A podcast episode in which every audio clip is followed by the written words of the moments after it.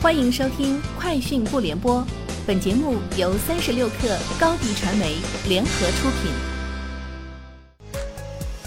网罗新商业领域全天最热消息，欢迎收听《快讯不联播》。今天是二零二一年十一月二十六号。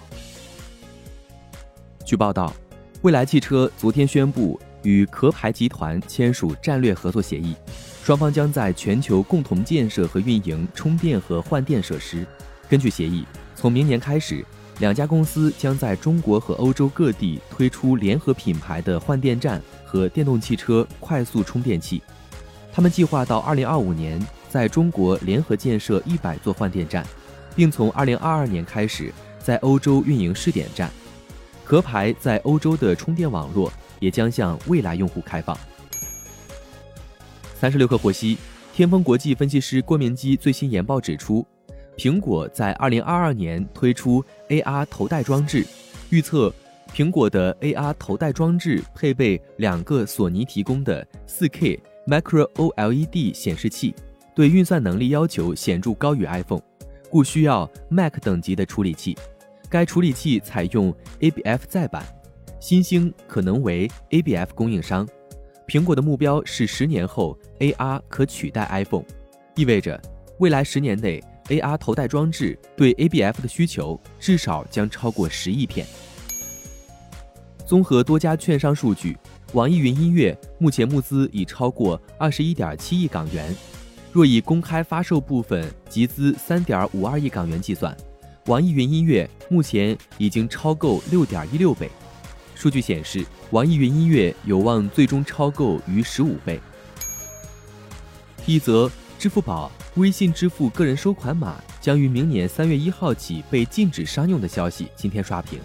据了解，央行新规并非对收款码的商用完全禁止，通知明确强调了收款码分为个人和经营用收款码，经营用收款码不在通知限制之列，其中将受到约束的主要是个人静态收款条码。按照规定，个人静态收款条码。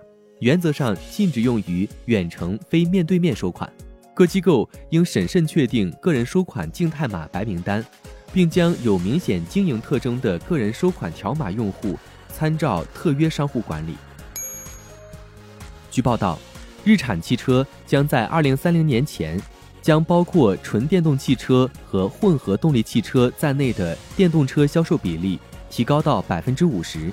在欧洲市场，计划将电动汽车的比例扩大至百分之八十，在中国扩大至百分之五十左右。日产计划将欧洲唯一的生产基地——英国工厂转型为电动汽车专用工厂。